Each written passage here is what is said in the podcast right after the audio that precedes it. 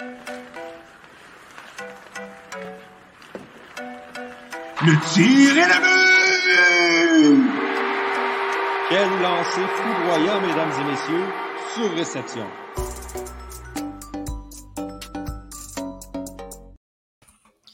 Bonsoir tout le monde et bienvenue à ce nouvel épisode, ce grand retour de Sur Réception, le balado cent pour cent hockey du Club École.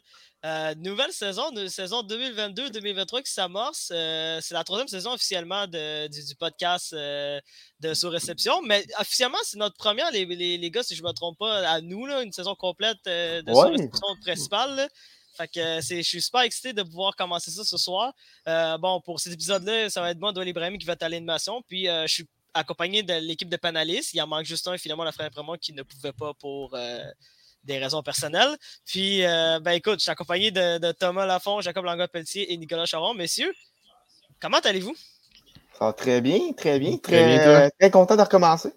Écoute, yes. euh, hyper content de commencer, puis c'est fou quand même parce qu'on a commencé, on commence un peu plus tôt que, que l'an passé, mettons, là, du... Euh...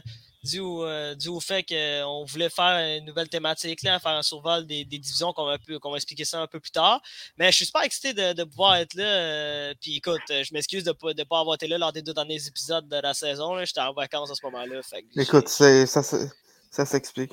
C'est inacceptable, mais c'est correct. Mais c'est correct, écoute, il n'y a, a, a aucun problème par rapport à ça. Au moins, vous avez été là pour carry le show, fait que c'est ça l'important. Bon, euh, pour expliquer aux gens aujourd'hui, euh, le plus de l'épisode, c'est que à part, vu que la saison commence dans exactement un mois, on a décidé qu'à à chaque semaine, on va faire du survol de toutes les divisions. Fait que ça veut dire division Pacifique, division Centrale, division euh, Métropolitaine et la division Atlantique. On va terminer celle qui est la division du Canadien de Montréal. Aujourd'hui, on a décidé qu'on allait faire de, on allait commencer directement avec l'Ouest. Fait qu'on va commencer avec la division Pacifique. Mais avant toute chose, on va commencer à parler du Canadien de Montréal. On n'a pas le choix de passer euh, sur le Canadien avant. Je vais laisser Thomas faire son introduction. Vas-y, Thomas. Oui, ben écoute, euh, comme probablement tout le monde vous savez, le Canadien a fait une, une, une annonce assez importante hier, euh, nommé le prochain capitaine. Et au grand bonheur de, de, de Doux, ben, c'est pas Brendan Gallagher, euh, ça va être euh, Nick Suzuki, euh, prochain capitaine du Canadien. Il devient le plus jeune capitaine également, à, à vingt-trois ans seulement. Euh, les gars, euh, c'est quoi vos, euh, vos, euh, vos impressions de l'annonce? Vous en pensez quoi? Suzuki, Suzuki capitaine du Canadien? Ouais, je vais commencer. Vas-y, Nick, je te laisse commencer. Ah, bon, ben, je vais y aller en premier. Euh, écoute, moi, je pense que c'était, c'était le choix le plus logique quand tu regardes ça, parce que déjà, il y a des gens qu'on entendait parler, « Ah, oh, on devrait le donner soit à Edmondson, soit à Gallagher pendant un, deux ans, en attendant qu'il soit prêt. » Puis après ça, le, le redonner à Suzuki. Mais le problème avec ça, c'est que ça t'oblige un petit peu à bouger le joueur que tu mets capitaine en attendant. Tu n'es pas obligé, évidemment. Tu peux y enlever puis le garder dans ton équipe, comme par exemple les Sharks de San Jose ont fait, euh, avec euh, différents joueurs, dont Patrick Marleau et Joe Thornton, ou tu peux euh, tout simplement euh, l'échanger. Mais le problème, c'est que en ayant un capitaine qui est là en attendant, si tu décides de le garder, moi, je trouve personnellement que c'est un petit peu difficile de... d'enlever le C à un joueur. Un gars comme Brendan Gallagher, Edmondson ou n'importe qui d'autre que ça aurait pu être. Le problème, c'est que t'as un joueur qui, je sais pas comment dire, il sent un peu comme si c'est son équipe. C'est moi le capitaine. Puis du jour au lendemain, tu te le fais enlever pour le donner à un autre joueur. Tu restes dans l'équipe, mais c'est plus toi qui est euh, la, la, l'âme de l'équipe, on va dire. Fait que je trouve que ça se fait pas vraiment. Et j'ai été content que. Ben, il y a eu des précédents de ça. De... Il, y a, il y a des précédents. Bien mais... Viré, de... Non, mais il y a des précédents, mais je trouve que ça se fait pas vraiment. Tu le fais, puis oui, fine. Mais tu sais, comment, comment le joueur va réagir? Comment un Brendan Gallagher, par exemple, va réagir de se faire dire on donne le C, mais dans deux ans, on te l'enlève. Ben, tu le saches tout de suite ou non. Moi, je trouve que c'est pas le genre d'affaire que tu peux faire. Je pense que Suzuki est vraiment. Il a de l'air, du moins, de l'extérieur, vraiment mature pour son âge. Je pense que pour le Canadien, c'est le meilleur choix de lui donner tout de suite. Lui donner justement Gallagher puis Edmondson comme assistant pour le, l'épauler. Puis tu lui donnes les rênes tout de suite. C'est ton équipe. Puis oui, on est en reconstruction, mais ça reste que les yeux sont beaucoup plus tournés vers lui que soit Gallagher ou Edmondson pour euh, mener l'équipe. Toi, Jacob, euh, qu'est-ce que tu en penses de cette nomination de Nick Suzuki comme capitaine du Canadien? Ben, Nick a pas mal fait, fait le tour de la chose. Là, pour l'instant, l'instant, tout ce qu'on a, c'est vraiment une nomination. On va voir là, comment ça va se donner, euh, comment ça va aller pendant la saison. Mais je pense que ça va là, en, en accordance avec euh, la, la direction là, du, du management, Kent Hughes, Gorton, ce qu'ils veulent implémenter là, au niveau euh, chez le Canadien de Montréal. Je pense que de choisir un gars qui est jeune, qui ça fait quand même quelques saisons, là, même s'il est jeune, Suzuki, c'est pas, il passe à la première saison dans la Ligue nationale, euh, a montré là, qu'il était capable d'élever son jeu euh, euh, dans les moments difficiles, euh, était capable de passer aussi la vague médiatique là, du Canadien, euh, même là, dans les périodes creuses, il n'y a pas eu de problème par rapport à ça. Donc, euh, je pense que c'est un, un gars qui est jeune, qui a clairement beaucoup de leadership, un bon choix. On va voir ce que ça va donner, puis je pense que ça fait juste euh, être garant là, pour l'avenir, là, pour créer une équipe qui est jeune, qui est, qui est dynamique, qui est offensive. Euh, oui, il y aurait eu des choix là, qui, auraient, qui auraient fait du sens aussi. On parle de Edmondson, euh, Gallagher, mais ils ont eu leur assistant. Euh, je pense qu'ils méritent ça, puis c'est pas parce qu'ils n'ont pas le capitaine là, euh, sur le chandail qu'ils ne peuvent pas être des bons leaders dans la chambre. Je pense que ça n'aurait pas été logique là, de, pour une équipe qui est en reconstruction ou qui se veut, euh, qui veut reconstruire dans les prochaines années, d'avoir quelqu'un là, qui est au moins en haut, là, en haut de trente ans ou euh, dans la vingtaine avancée là, pour être capitaine. Ça n'aurait juste pas été logique. Je pense que c'était le choix là, à faire là, du côté du Canadien. Thomas, euh, je, je, je savais que tu allais parler, mais je, je voulais te demander, euh, c'est quoi tes attentes euh, pour, pour Nick Suzuki? Euh, ben, c'est sûr que euh, on ne s'attendra pas à une saison de cent points de sa part, euh, mais sur la glace, Euh, on, on quand même s'attendre à, à, à ce qu'il y ait une amélioration par rapport à, à l'an dernier, ou du moins qu'il maintient son, son, son niveau de jeu avec euh, ses nouvelles responsabilités. Moi, par contre, ce qui m'inquiète un peu avec Suzuki, c'est que oui, c'est, oui, c'est, un, c'est un jeune qui est, qui, qui est très mature, qui a démontré du leadership, mais être, être capitaine à Montréal, c'est une autre game. C'est, c'est, c'est, c'est, c'est, c'est vraiment passer à un autre niveau. Puis moi, ce qui m'inquiète, c'est que à seulement vingt-trois ans, est-ce qu'il va être capable de, de, de gérer cette, cette nouvelle pression qui, qui va se mettre sur ses, sur ses épaules? Parce que j'ai, j'ai comme peur que ce soit trop de pression en, en même temps pour, pour, pour Suzuki. C'est pour ça que j'étais plus en, en faveur euh, d'un Gallagher comme capitaine de, de transition en lui disant, tu sais, oui, oui, ça se fait plus ou moins enlever ici à, à quelqu'un, mais si tu l'avertis d'avance, Prends, prends Nick sous son aile, euh, montre-lui c'est, montre, c'est quoi être un, être un vrai leader du Canadien de Montréal. Je pense que je pense que peut-être juste lui, lui permettre de, de, de, de excusez, j'en perds, je perds, j'ai, j'ai perdu le mot, là, mais vous excusez l'anglicisme, mais de ease in dans, dans le rôle de, de, de capitaine du Canadien. Euh, je pense que ça, ça aurait été mieux. Mais bon, c'est sûr que là, avec cette nomination-là, euh, la direction euh, démontre son focus vers, euh, vers le futur, euh, vers les jeunes. Euh, tu n'as pas peur de, de mettre les jeunes dans des situations comme ça. On va, on va voir pour la suite, mais je m'attends à ce que Suzuki garde son aide à lui. Le problème, mais... moi, je, ben, c'est pas un problème, mais c'est plus euh, un point à apporter aussi, c'est que je pense si le Canadien, mettons qu'on enlève Shea Weber, là, mettons qu'il n'était pas déjà là avant, mais que tu as un Shea Weber qui arrive dans l'équipe, qui n'est pas capitaine encore. C'est sûr, si tu es un joueur comme lui, tu peux te dire, OK, je le nomme capitaine parce que c'est vraiment le, le, le grand frère, là, il l'appelait même euh, Dad, ça va l'année passée, tu sais. Tu as besoin de quelqu'un, euh, pas tu as besoin, mais si tu as quelqu'un comme ça, tu n'as pas de besoin de nommer Suzuki tout de suite. Mais là, comme tu n'as pas de leader clair, dans le sens que tu n'as pas un, un Weber, un Crosby, un Taze, tu n'as pas vraiment euh, un joueur de cette stature-là pour venir prendre le capitaine, tu es mieux tout de suite le donner à Suzuki si tu sais de toute façon que tu vas y donner, qu'il grandisse dans le rôle. Il va avoir deux assistants qui sont, selon moi, de, des très bons leaders. Là. S'ils ont été aussi euh, dans les, les discussions pour être les capitaines, c'est que, veux, veux pas, sont des leaders à un certain point. Mais ils viennent juste l'aider, puis je pense que Suzuki, au final, il va être très capable de s'en tirer. Il a l'air d'un gars avec une tête sur ses épaules, tu sais, puis, puis là, je suis pas en train de lancer mm-hmm. des flèches à un gars comme Pacioretty, tu sais, mais je pense que quand tu regardes un gars comme Suzuki, il a l'air beaucoup plus solide qu'un Pacioretty était, même si Pacioretty était plus vieux.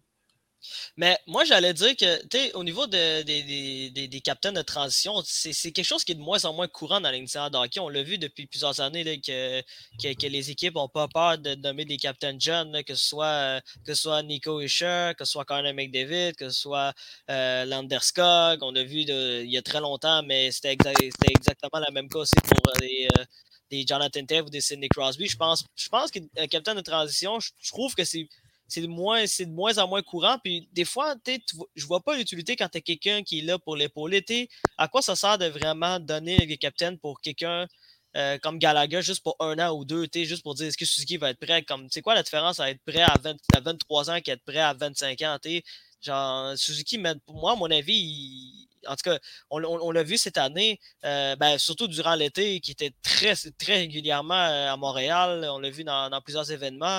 Moi, je pense que c'est, c'est rendu le joueur pilier de cette équipe-là. Puis, euh, mm-hmm. en tout cas, personnellement, je vois, je vois pas l'intérêt vraiment d'avoir un capitaine de transition. Donc, à date, pour l'instant, c'est, c'est une bonne décision d'avoir nommé Nick Suzuki. Après, ça reste à voir si ça ne va pas être comme Pacioretty et que ça va, ça va mal terminer son, son histoire, mais c'est difficile. T'sais, on voit qu'il y a, il y a un caractère qui est plus présent du côté de Suzuki qu'il l'était de, du côté de Max Pacioretty. En tout cas, pour, pour, pour, pour ma part. Là. Encore une fois, c'est pas pour, c'est pas pour rentrer dans, dans, Pacioretty, dans Pacioretty. Là. Il, il, il est plus là sur ce qui s'est passé. Mais contraire, contrairement à lui, il n'a pas, pas l'air de... De baisser, les, de baisser les bras quand il est dans une mauvaise passe. Ça, on l'a vu l'an passé, c'est, c'est une saison oubliée. Là. Euh, puis même, même, si, même si Nick a connu une bonne, une bonne saison quand même, euh, il, il, y a eu, il y a eu des, il y a eu des temps difficiles. Puis il n'avait pas l'air d'abandonner sur, sur, la, sur la glace son, euh, son, euh, son, son, euh, son euh, langage physique. Euh, il était quand même très positif quand même. Ah, puis je pense aussi que... de... Ah, vas-y, Jack, vas-y. Ben, ça, ça, ça vraiment pas long, juste deux choses. Je pense aussi que les, jou- les jeunes joueurs dans les dernières années s'imposent beaucoup plus rapidement qu'avant. C'est rare qu'on avait des joueurs là, à vingt et un, vingt-deux ans qui leadaient les équipes. Fait que je pense que ça va être une, un peu une nouvelle tendance de nommer les capitaines le plus rapidement possible. Et je pense que quand un, un jeune joueur est arrivé, il a fait soixante-dix à quatre-vingts points sur ses deux, trois premières saisons. C'est, c'est quasiment dire là, qu'il est rendu un vétéran puis que... Et ça prend juste le, les qualités les leadership rendues là pour qu'il soit nommé capitaine. Je pense que, oui, un capitaine de transition, c'est une bonne idée, mais il faut que tu aies le candidat, comme Nick a dit. Si Weber est encore avec le Canadien, je suis convaincu qu'il sera encore capitaine. On n'aurait pas fait de changement à mm-hmm. ce niveau-là euh, pour Suzuki. Puis, oui, il y avait Gallagher, il y avait Edmondson qui étaient des, des candidats potentiels pour le poste, mais réellement, je pense pas que c'est des grands candidats pour être capitaine. Je pense que Gallagher, on, on en a parlé l'année dernière à plusieurs reprises quand on, on, on parlait d'un futur capitaine. Ouais, exactement. On parlait de son, son comportement sur glace puis tout, qui dépassait un peu les limites, ses conflits avec les arbitres. Est-ce que c'était vraiment ça qu'on voulait inculquer aux, aux jeunes dans une reconstruction? On ne parle pas d'une équipe là, qui, est, qui est un contender, qui veut du grit, qui veut vraiment là, de ce genre d'action. Euh, on, on souhaite là, la progression des joueurs qui se développent, donc je pense pas qu'un Gallagher c'était vraiment ça qu'on voulait amener chez le Canadien. Puis du côté d'Edmondson, je pense que oui, ça fait quand même longtemps qu'il, qu'il est dans l'entourage du Canadien, mais et, je pense qu'il y a encore des choses à prouver, puis c'est un, un gars là, qui pourrait partir dans les prochaines années, donc je pense pas que c'est le plan pour le futur. Ben, ouais, c'est... puis c'est parce que aussi avoir un, tu sais, on a chialé un petit peu euh, chez les partisans du Canadien, mais je pense que c'est en généralisé sur le fait que les Canadiens n'avaient pas de capitaine. T'sais, Weber, il n'était pas là, il n'a pas été là de la saison. Fait que les Canadiens, au final, il n'y avait pas de capitaine. Mais là, de donner le C à quelqu'un temporairement, moi, je trouve que ça ne donne pas le pouvoir au gars de lui dire « c'est ton équipe, puis vas-y, lead-les ». Quand tu sais qu'un gars, il a le C juste en attendant que l'autre, il, il mature plus, c'est un petit peu lui enlever de, de l'importance. Puis au final, tant qu'à ça, selon moi, tu donnes trois A puis ça finit là. Si t'as pas le candidat que tu veux pour mettre capitaine. Mais moi, je pense que c'est la bonne solution parce que en plus, tu donnes du temps à Suzuki de s'habituer au rôle de capitaine. Oui, on a parlé, c'est à Montréal, c'est très difficile, puis il est jeune, mais ça va lui donner de l'expérience. Puis d'ici trois, deux, trois, quatre ans, quand le Canadien va être beaucoup plus compétitif, que là, on va avoir des attentes beaucoup plus grandes, bien, Suzuki va avoir eu de l'expérience de c'est quoi le capitaine à Montréal. Ouais. Puis, tu sais, on a parlé, là, avec son type de personnalité, il a l'air un petit peu dans le même moule que Price à ce niveau-là, dans le sens qu'il a l'air très calme, très rationnel, never too high, never too, high, never too low. Puis je pense que c'est un petit peu le type de personnalité que ça te prend à Montréal pour être un bon capitaine, pour être un bon leader. Puis au-delà d'être un leader, juste être capable de performer. Parce qu'un jour, tu peux être le dieu, puis le lendemain, ben, t'es un zéro. Fait qu'il faut vraiment que tu fasses attention. De Si tu veux leader l'équipe, ben il faut que tu aies un, un type de personnalité comme ça, selon moi.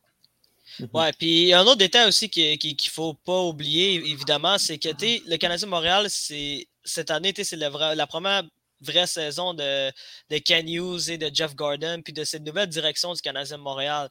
Alors, t'es, t'es, t'es, pour moi, Nick Suzuki représente cette nouvelle philosophie, puis cette ce, ce nouvelle idée que le Canadien va amener. Puis j'aurais trouvé ça un peu euh, différent, puis peut-être un peu comme... on dirait contradictoire d'avoir, euh, d'avoir un gars comme euh, Brendan Gallagher ou Joel Edmondson, euh, qui sont des joueurs qui, qui, qui étaient des joueurs qui ont été, qui appartenaient, ben pas qui appartenaient, mais qui ont été cherchés par Marc Bergevin dans le passé. Évidemment, Edmondson euh, via les transactions, puis euh, Gallagher dans, via, le, via le repêchage. Fait que Jeff Gordon, repré- ben pas, je veux dire, Nick Suzuki, pardon, représente vraiment la nouvelle vision du Canadien de Montréal. Donc, pour moi, c'est logique de le nommer capitaine si tu regardes vraiment au, au niveau de la vision de Quinn Hughes, la nouvelle, la nouvelle vision du Canadien de Montréal qui est vraiment un nouveau virage jeunesse.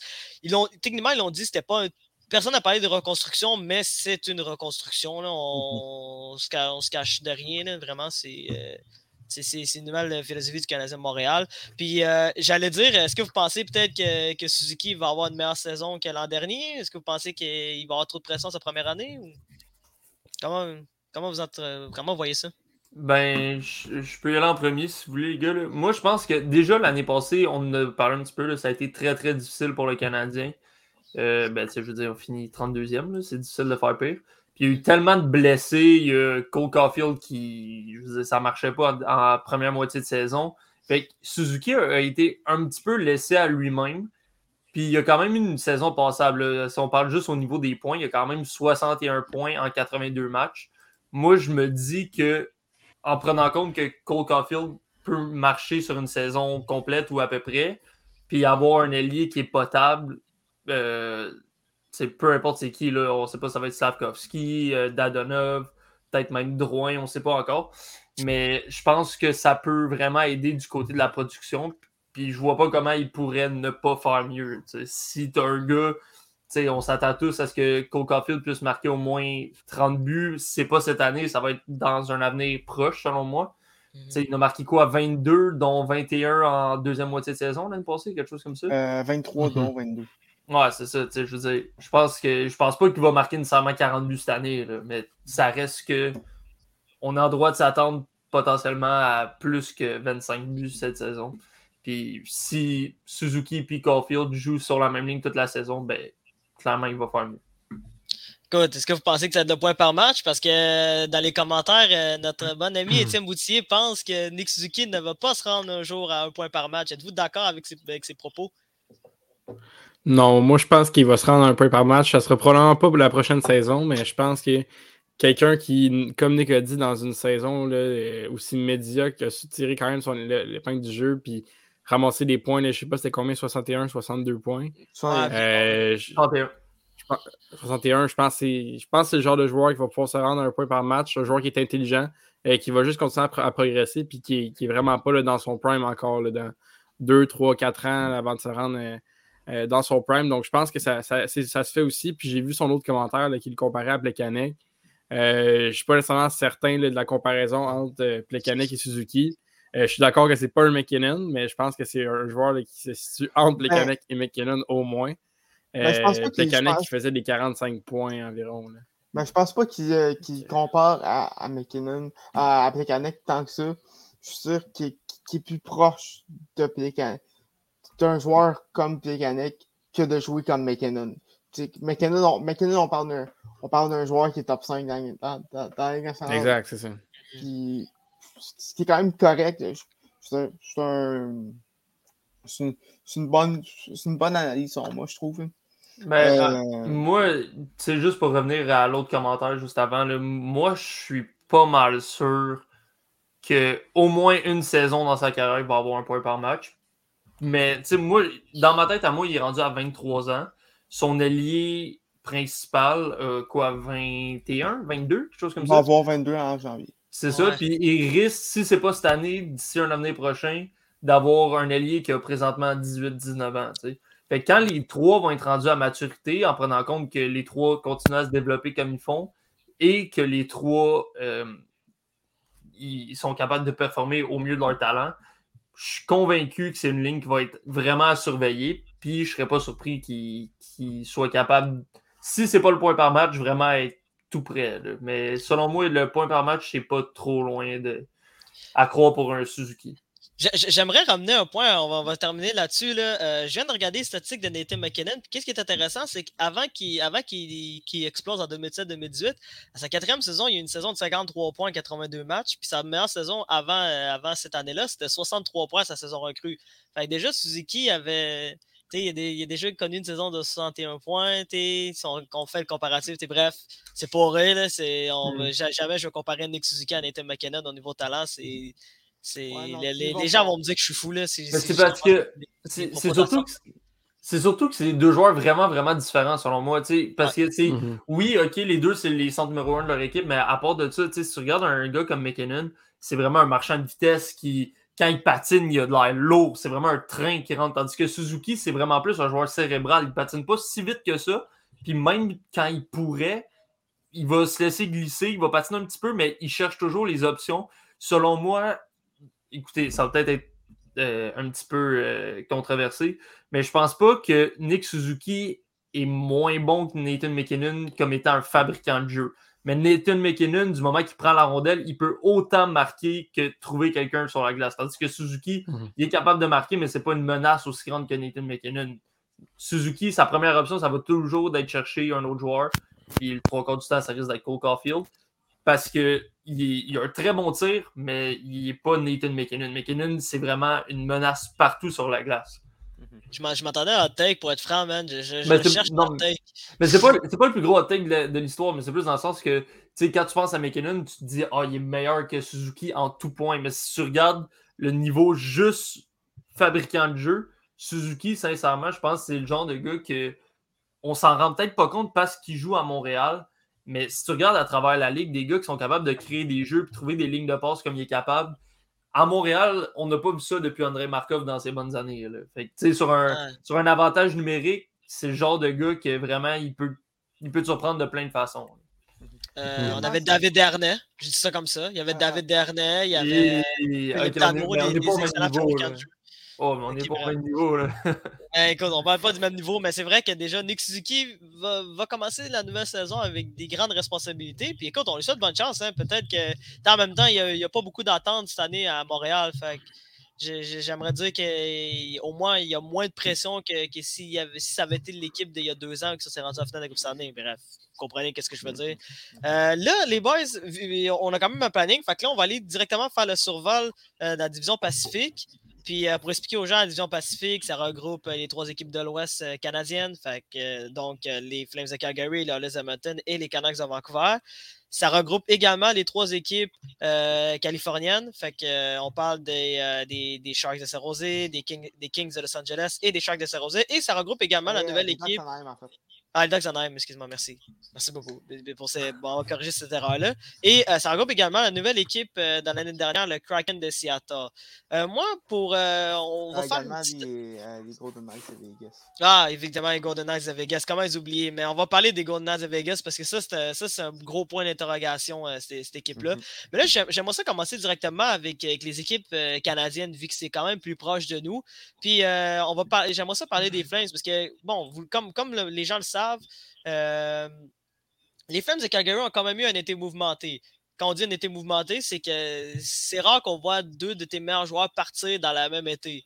Euh, ils ont perdu Johnny Gaudreau qui venait de connaître une saison de, de, de cent quinze points pour absolument rien du tout euh, lors de la journée des joueurs autonomes, alors qu'il, alors qu'il est parti euh, de façon assez surprenante du côté de, de, des, Blue Jack- des Blue Jackets de Columbus. Et également euh, Mathieu Tkachuk, Euh, qui ne voulait pas signer un contrat à long terme du côté euh, de Calgary, a été échangé euh, dans un échange euh, monstre euh, qui était euh, Euh, Mathieu, c'était Tkachuk du côté des, des Panthers de Floride contre évidemment Jonathan Huberdeau.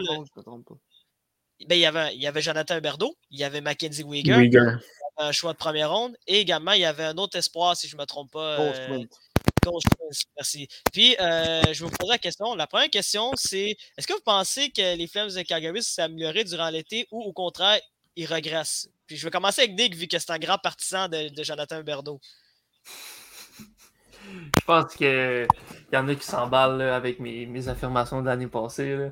Non, mais pour vrai, euh, pour vrai je, je trouve les Flames, c'est une des équipes qui est plus difficile à prédire parce que, comme on a dit, ils ont tellement eu de changements dans des joueurs qui sont vraiment importants, puis on ne sait pas si la sauce va prendre ou pas du côté de Calgary. Euh, je pense que ça va être vraiment le genre d'équipe qui, au début de saison, après cinq six matchs, tu vas voir quel type d'équipe ils vont être capables d'avoir. Euh, ceci dit, je pense que ça va être un coup dur de perdre Johnny Gaudreau, euh, Matthew Tkachuk, mais selon moi, quand je regarde le, leur équipe présentement, là, si on regarde, ils ont quand même remplacé ces joueurs-là par Nazem Kadri. Ils ont évidemment euh, Jonathan Huberdeau. Et quand tu regardes en défense aussi, il y a euh, Mackenzie Weegar qui est rentré, qui vient un peu solidifier cette euh, défense-là. Je pense vraiment qu'ils ne finiront pas premiers de la division comme ils ont fini l'année passée, mais ça va être une équipe très, très euh, intéressante à voir jouer parce que comme j'ai dit, c'est le genre d'équipe qui va peut-être vraiment être plus bas qu'on pense, mais je ne pense pas qu'ils vont retomber aussi haut, même si tout va bien. Là.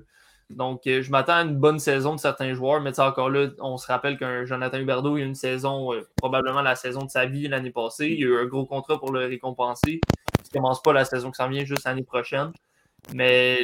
T'sais, si tu regardes pas juste les joueurs étoiles, quand tu regardes Huberdeau, oui, mais il y a Kadri, il y a euh, Mangiapane, il y a Elias Lindholm qui est très, très euh, menaçant, il y a Tyler Toffoli qu'on avait vu à Montréal. Donc, je pense vraiment que cette équipe-là peut surprendre et pas finir aussi bas que certaines personnes pensent à cause des joueurs qui ont perdu. Ouais, puis faut pas oublier aussi, ils ont Jacob Markstrom qui, est, qui était finaliste au Trophée Vizina, puis qui, qui est considéré, à mon avis, qui est, qui est euh, top cinq. Euh, Des, mm-hmm. des meilleurs gardiens de la Ligue nationale de hockey. Oui, okay, il a connu des, euh, des séries catastrophiques face au Oilers d'Edmonton, mais si tu retires sa série contre l'Oilers d'Edmonton, c'est, c'est, c'est facilement en top cinq. Puis, euh, tu sais, moi, moi, moi, personnellement, je pense que peut-être que, oui, ils vont être beaucoup moins bons en saison régulière, mais je trouve qu'avec les acquisitions qu'ils viennent de, de réaliser, je pense qu'au contraire, je pense qu'ils sont mieux hantis pour aller plus loin en séries éliminatoires. C'est peut-être en take, mais, euh, tu sais, d- d- déjà, dis-toi que moi, je, écoute, je veux pas. Je, je, je, je veux dire la vérité.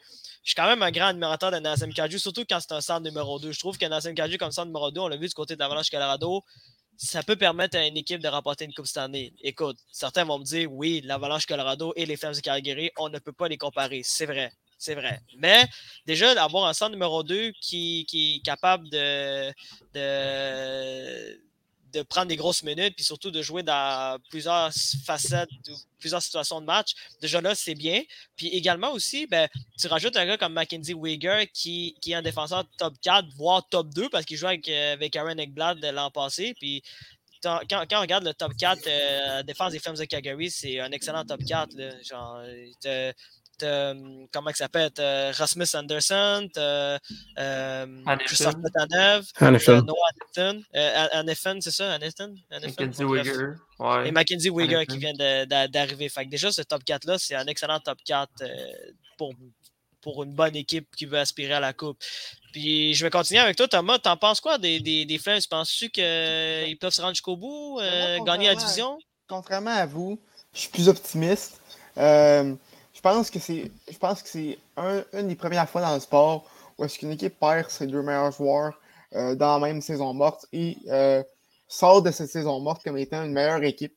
Euh, du, côté de la, du côté de la défense, euh, je pense pas me tromper en disant que c'est, que c'est facilement une, une, des, une des, des trois meilleures défensives euh, de la Ligue nationale. C'est extrêmement solide. Même la dernière paire de Zadorov et, et Killington est excellente. Euh, l'attaque, c'est, c'est sûr que euh, du coup, au, à l'aile gauche, c'est un peu plus faible après Huberdeau. Euh, je regarde les lignes sur Daily Faceoff présentement.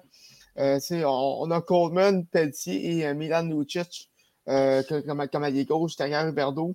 C'est un peu faible, mais euh, avec euh, ce qui est merveilleux avec cette défense-là, c'est, c'est que tu as euh, des défenseurs en extra que tu peux te permettre de, de, de sacrifier pour aller chercher de l'aide euh, à, à la limite des échanges, par exemple, ou, ou euh, puis, euh, dans, au courant de la, de la saison.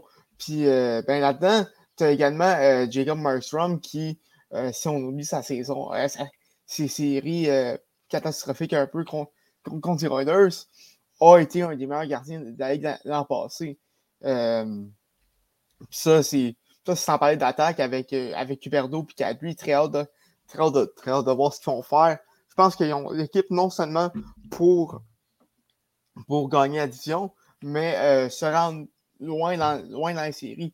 Parce qu'on a remarqué l'an, l'an passé, euh, oui, c'était, oui, c'était bon, mais on dirait dans, dans la série contre les Oilers, ils ont comme, ils ont comme manqué, man, manqué de gaz un peu, manqué, euh, manqué d'inspiration.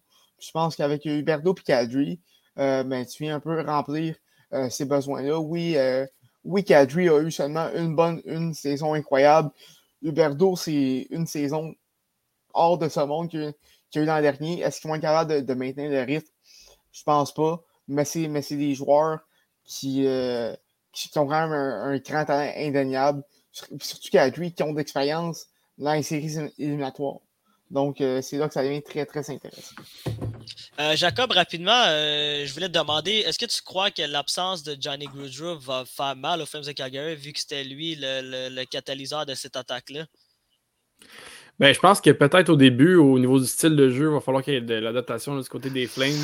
Euh, mais au final, je pense que des joueurs là, comme, euh, comme Huberdeau, comme Kadri, sont beaucoup plus complets Euh, au niveau de leur style de jeu que des gars comme euh, Tkachuk, même Gaudreau, Gaudreau qui peut être quand même euh, assez unidimensionnel euh, à ces moments, puis qui en, en play-off, là, on a peiné à avoir, euh, avoir performé. Euh, du côté des Flames, là, je pense que vraiment la pièce maîtresse cette saison, puis par rapport là, aux échanges de l'été, ça va être Weegar. Je pense qu'il va complètement transformer là, cette défensive-là. Puis euh, à l'attaque, là, peut-être qu'un gars comme Pelletier, ça va être son année, va pouvoir combler, combler des lacunes, va être une belle surprise du côté des Flames. Euh, je pense que c'est une catastrophe de perdre leurs deux plus grandes stars, si on prend un, un comparatif là, du côté du Canadien. Euh, c'est si on avait amené Weber et Price là, il y a euh, deux ans, deux, trois ans là, de l'équipe, ça a été catastrophique. Euh, ils ont vraiment fait là, du mieux qu'ils peuvent, de mieux qu'ils ont été capables de faire, puis les ajouts qu'ils ont faits sont excellents. Je pense pas qu'ils en sortent perdants, puis euh, j'ai vraiment l'impression un peu comme Tom là, qu'ils pourraient vraiment être gagnants au final, euh, puis aussi là, en série avec des gars comme, comme Kadri qui a beaucoup d'expérience. Ben, c'est sûr que sur le long terme, euh, ça risque d'être moins bon, mais à court terme, cette année, l'an prochain, dans deux ans, euh, sont, sont gagnants à cent pour cent. Ah, t'as, t'as bien dit, Thomas, c'est exactement ce que j'allais dire. J'allais parler du, des, des, des, des, des longs contrats euh, à venir euh, du côté des, des Flames. Euh, évidemment, le contrat de, de Nazem Kadri et de Jonathan Huberdeau qui, qui sont quand même deux joueurs dans la trentaine. Là, quand... mm. Ben, surtout, je parle qu'Huberdeau, oui, il n'a pas trente ans, mais lorsque, ça, lorsque son contrat va commencer, il va avoir trente ans. Donc, bref, euh, vous mm-hmm. comprenez que c'est, c'est, quand, c'est quand même des contrats difficiles à prendre, mais que c'est, des, c'est quand même un risque à prendre, surtout pour des, pour des, des, des, des petites formations, euh, des petits marchés. Évidemment, le, le marché de Calgary est quand même un petit marché comparé, si on compare au marché montréalais, marché torontois, marché new-yorkais, bref, quoi, on voit que c'est un plus petit marché. Donc, des fois, tu n'as pas le choix de donner plus d'argent pour garder tes stars parce qu'ils sont plus... Mm-hmm. Il y a d'autres, il y a d'autres endroits qui c'est un petit peu plus attrayant que Calgary. Bon, mm-hmm. euh, maintenant, allons du côté des Oilers d'Edmonton. Écoute, la question est assez simple. Puis euh, parfaitement écrit ici, et juste ici. Euh, je vais commencer avec toi, Thomas. Est-ce que tu crois que Jack Campbell est la solution, euh, ben, en fait, est la pièce manquante pour permettre aux Oilers d'Edmonton de peut-être se rendre jusqu'à au moins une finale de la Coupe Stanley? Ben, écoute, si on est capable de se rendre en finale de, de, d'association face euh, ben, avec Mike Smith de, dans, de, dans, dans le net, ils ont des chances de se rendre très loin cette saison. C'est pas compliqué. Euh, avec les Oilers, euh, t'as pas besoin d'un Carey Price, t'as pas besoin d'un, d'un Vasilevskiy. Euh, Puis quand je parle de, de Carey Price, je parle de Carey Price à son apogée, euh, deux mille quinze deux mille seize, ces, ces années-là. Euh, t'as pas besoin d'un excellent gardien, t'as juste besoin d'un bon gardien. Puis je pense que Campbell est ce bon gardien-là. Oui, la défensive est, en, est encore... Euh, est, est encore très, très instable, selon moi. Euh, mais c'est, c'est, c'est quand même moins pire qu'en l'an dernier. Puis t'as deux des meilleurs joueurs d'Angleterre en Connor McDavid et Leon Draisaitl. Donc, euh, écoute, avec, avec ça, t'as des chances d'aller très loin.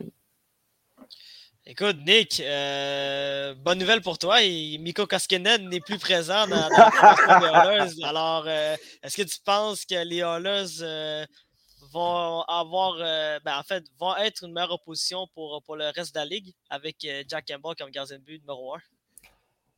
Ben, écoute, je fais attention de la façon dont je le dis parce que je pense toujours que la défense est chambranlante. Puis, euh, je veux dire, Jack Campbell est mieux, selon moi, que le duo qu'il y avait l'année passée, mais ça reste que c'est pas euh, c'est pas le gardien le plus solide non plus dans mon livre à moi. Mais je pense quand même qu'ils ont réussi à améliorer cet aspect-là. Puis c'est sûr, quand t'as euh, évidemment Connor McDavid qui, met, qui fait douze virgule cinq millions par année, t'as Draisaitl qui fait huit virgule cinq millions par année, puis t'as Darnell Nurse qui fait neuf virgule vingt-cinq millions par année. C'est beaucoup d'argent pour trois joueurs, puis il faut que tu, tu coupes un petit peu ailleurs. Mais ça reste que Jack Campbell a quand même un contrat de cinq millions, ce qui est, selon moi, quand même pas si pire euh, en prenant compte abordable que... quand tu compares non. aux autres quartiers de la, de, de la Ligue. Exact, exactement. Tu sais, moi, je me serais attendu peut-être à plus que ça, mais l'attrait d'aller jouer derrière un McDavid, un Draisaitl, peut-être que c'est ce qui l'a poussé à, à demander un petit peu moins. Mais c'est ça, fait que je pense évidemment, on, on sait que l'attaque des Oilers, c'est ce qui va mener à la réussite ou la perte de cette équipe-là. Mais défensivement, dans les buts, ils se sont améliorés un petit peu. Je pense que ça peut juste être mieux. On a aussi des, des jeunes joueurs comme euh, euh, Broberg en défense, comme euh, Evan Bouchard, qui vont vieillir d'un an. On va espérer de leur côté que ça va bien aller leur progression.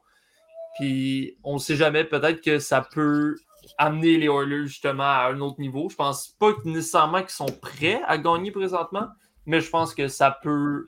Le... C'est dans la bonne voie pour, pour débuter quelque chose de positif. Jacob, euh, bon, ben dans mes souvenirs, je, je me rappelle que tu n'étais pas, t'étais pas le plus grand fan de M. Campbell. Est-ce que c'est toujours le cas? Ben, j'ai jamais été le plus grand fan de M. Campbell, mais je pense que c'est quand même un, une bonne option là, du côté des Oilers, une bonne acquisition. On pouvait pas faire pire que Koskinen et Mike Smith, même si je lève mon chapeau à, à Smith quand même pour ses performances là, en série. C'était, il a quand même connu des, des bonnes soirées, on a connu des très mauvaises aussi, mais euh, a, a été capable là, du meilleur et du pire en, en série, mais à l'âge, à l'âge qu'il avait aussi, euh, je pense qu'il il a quand même bien fait. Puis Campbell, on l'a dit, vous l'avez dit les gars, un contrat qui est quand même très très abordable. Euh, je m'attendais à pas mal plus là. Euh, je sais pas si du côté de Toronto on a voulu le re-signer, mais d'après moi on, on lui a sûrement proposé plus d'argent. Euh, je vois mal là, comment euh, un, un l'agent de Campbell là, euh, avec des comparables comparé aux, aux autres gardiens aurait pu demander moins là, euh, d'argent comparé à, à des gars. J'ai, j'ai pas de nom là, qui me viennent en tête, là, mais est quand même dans les bons gardiens de la Ligue nationale. Euh, je pense pas qu'il va faire des miracles, mais je pense que c'est assez là, du côté des Oilers. De toute façon, on n'a pas besoin de miracles, comme vous l'avez dit. Euh, quand tu es capable de te rendre aussi loin avec un Mike Smith, tu n'as pas besoin d'un Carey Price euh, ou d'un Vasilevskiy. Donc, euh, je pense que c'est une bonne acquisition. Puis, juste rebondir sur ce que Nick a dit par rapport aux, aux jeunes défenseurs. Euh, Broberg qui devrait prendre du galon là, cette année, puis Bouchard qui, qui s'est quand même bien développé, s'est bien installé euh, euh, l'an dernier à la ligne bleue. Donc, je m'attends à beaucoup de eux et beaucoup de Nurse aussi. Avec un contrat comme ça, il faut que ça soit justifié par les performances. Euh, il doit offrir là, une grosse, grosse saison. Là. Il, ça ne doit pas être seulement l'équipe de McDavid et Draisaitl cette année. Non, mais c'est sûr, mais en même temps, euh, quand l'acquisition de, de, de Van de Ken l'an passé va vraiment aider cette, cette équipe-là. Puis euh, la signature de Zach Hammond l'an, l'an dernier aussi, ça, ça, ça, fait, ça a été un élément fort important de, de l'offensive des, des, des Oilers d'Edmonton. C'est sûr que de, du côté de la défense, moi j'ai encore des points d'interrogation du côté des, des Oilers d'Edmonton. Tu sais, si tu regardes le côté gauche des Oilers, Ton, ton Nurse, Nurse qui a un gros contrat. Là, ils ont perdu Duncan Keith qui est parti à la retraite. Je pense que Kulak non plus n'est pas de retour du côté de... de, euh, de Kulak a re-signé. A re-signé, ok, au moins. Fait que mettez quand même Kulak dans ton top quatre. Est-ce vraiment une bonne idée? T'sais, vraiment là, c'est, c'est une autre question qu'on, qu'on, qu'on peut se poser. Puis du côté droit, tu as Evan Bouchard qui, qui est en ascension, mais je ne sais pas s'il est encore, il peut être encore considéré comme défenseur numéro un, un défenseur top deux. Là. Puis tu as Tyson Barrie qui n'est pas le meilleur défenseur au monde. Tu es défenseur à caractère offensif, mais qui défensivement, c'est, c'est, c'est très difficile. Mais en même temps, ça, ça reste à voir. T'es, avec, avec une attaque comme celle des Oilers Edmonton, juste avoir une, une défense qui est capable d'un peu resserrer le jeu, puis un gardien de but qui fait les arrêts au moment important, ben tu peux, tu, à mon avis, tu peux te rendre jusqu'au bout, là, vraiment. Là. C'est sûr que à l'heure actuelle, ils ont une moins bonne équipe que l'Avalanche Colorado, ça c'est clair, mm-hmm. mais à part l'Avalanche Colorado, t'es, j'allais dire, dans le reste, peut-être que c'est même c'est encore ouvert, là, ça, ça, ça reste à voir. Bon, euh, allons du côté de Vancouver. Euh, bon, la question est simple. Euh, là, maintenant, que, qu'on, a, maintenant qu'on va avoir une, une année complète de, de Bruce Boudreau, euh, Thomas, est-ce que tu penses que les Flames, ben, ben, les, ben, pardon, les Canucks de Vancouver peuvent espérer au moins euh, se rendre à ces éliminatoires? Peut-être pas top trois, mais euh, au moins le, le, le wild card. Ben écoute, moi, je les vois top trois, donc euh, je pense que oui. Euh, mais euh, du, côté, du côté des Canucks, euh, la défensive, Euh, il est très, très questionnable. Euh, c'est, c'est, c'est très ordinaire. Mais l'offensive compense un peu pour ça. C'est un, c'est un quatre trio très équilibré, euh, très solide également. Euh, donc, c'est ça. Thatcher Demko a fait des miracles l'an dernier devant, devant le filet. Euh, donc, ça, du côté, du côté des Canucks, je pense qu'on est capable de, de se qualifier. Euh, au minimum, être dans la course jusqu'à la toute fin. Euh, mais ça, du côté des Canucks, ça prend, ça, ça prend un défenseur droit parce que c'est pas avec ton préféré, Drew Doughty Myers, que tu vas te rendre loin, par contre.